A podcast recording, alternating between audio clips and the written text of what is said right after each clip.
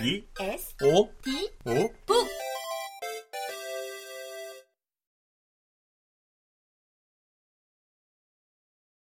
용기 있고 특별한 그의 작품들은 무엇보다도 내가 홀로 있을 때 수치스럽게 혼자라는 감정에 짓눌리지 않도록 나를 자유롭게 해주었다. 나는 고독에 머무는 사람이 많다는 것을 깨닫기 시작했다. 그 자체가 하나의 도시라는 것을. 맨해튼처럼 엄격하고 논리적으로 구축된 도시라 할지라도 도시에 머물게 된 사람들은 처음에는 길을 잃는다. 그러다 시간이 흐르면 좋아하는 장소와 선호하는 경로들이 집합된 정신적 지도를 만들어가기 시작한다.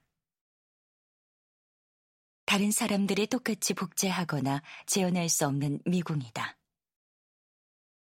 그 시절 내가 만들었고 지금도 계속 만들고 있는 것은 내 경험과 타인들의 경험으로 채운 고독의 지도다.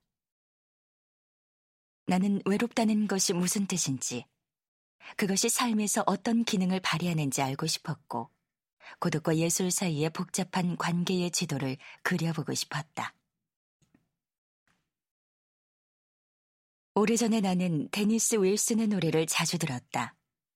비치보이스를 떠난 뒤 그가 만든 앨범 푸른 태평양에 실린 곡이었다. 그 가사 중에는 내가 아주 좋아하는 부분이 있다. 고독은 아주 특별한 장소. 10대의 어느 가을날 저녁 침대에 앉아서 나는 그 장소가 도시, 아마도 사람들이 퇴근하여 귀가하고 네온 간판에 불이 켜지는 황혼역의 도시일 것이라고 상상하곤 했다. 그때도 나는 자신을 그 도시의 거주자라고 여겼고 윌슨이 그런 감상을 표현한 방식을 좋아했다. 그 얼마나 무섭고 풍요로웠던가. 고독은 아주 특별한 장소. 윌슨의 발언에 담긴 진실을 보기가 늘 쉬운 것은 아니다. 그렇지만 나는 지금까지 삶의 여정을 거치면서 그의 말이 옳다고 믿게 되었다. 고독은 가치 없는 체험이 결코 아니며 우리가 소중히 여기고 필요로 하는 모든 것의 중심에 그대로 가닿는다는 것을.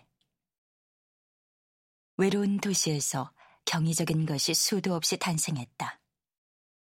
고독 속에서 만들어졌지만 고독을 다시 구원하는 것들이.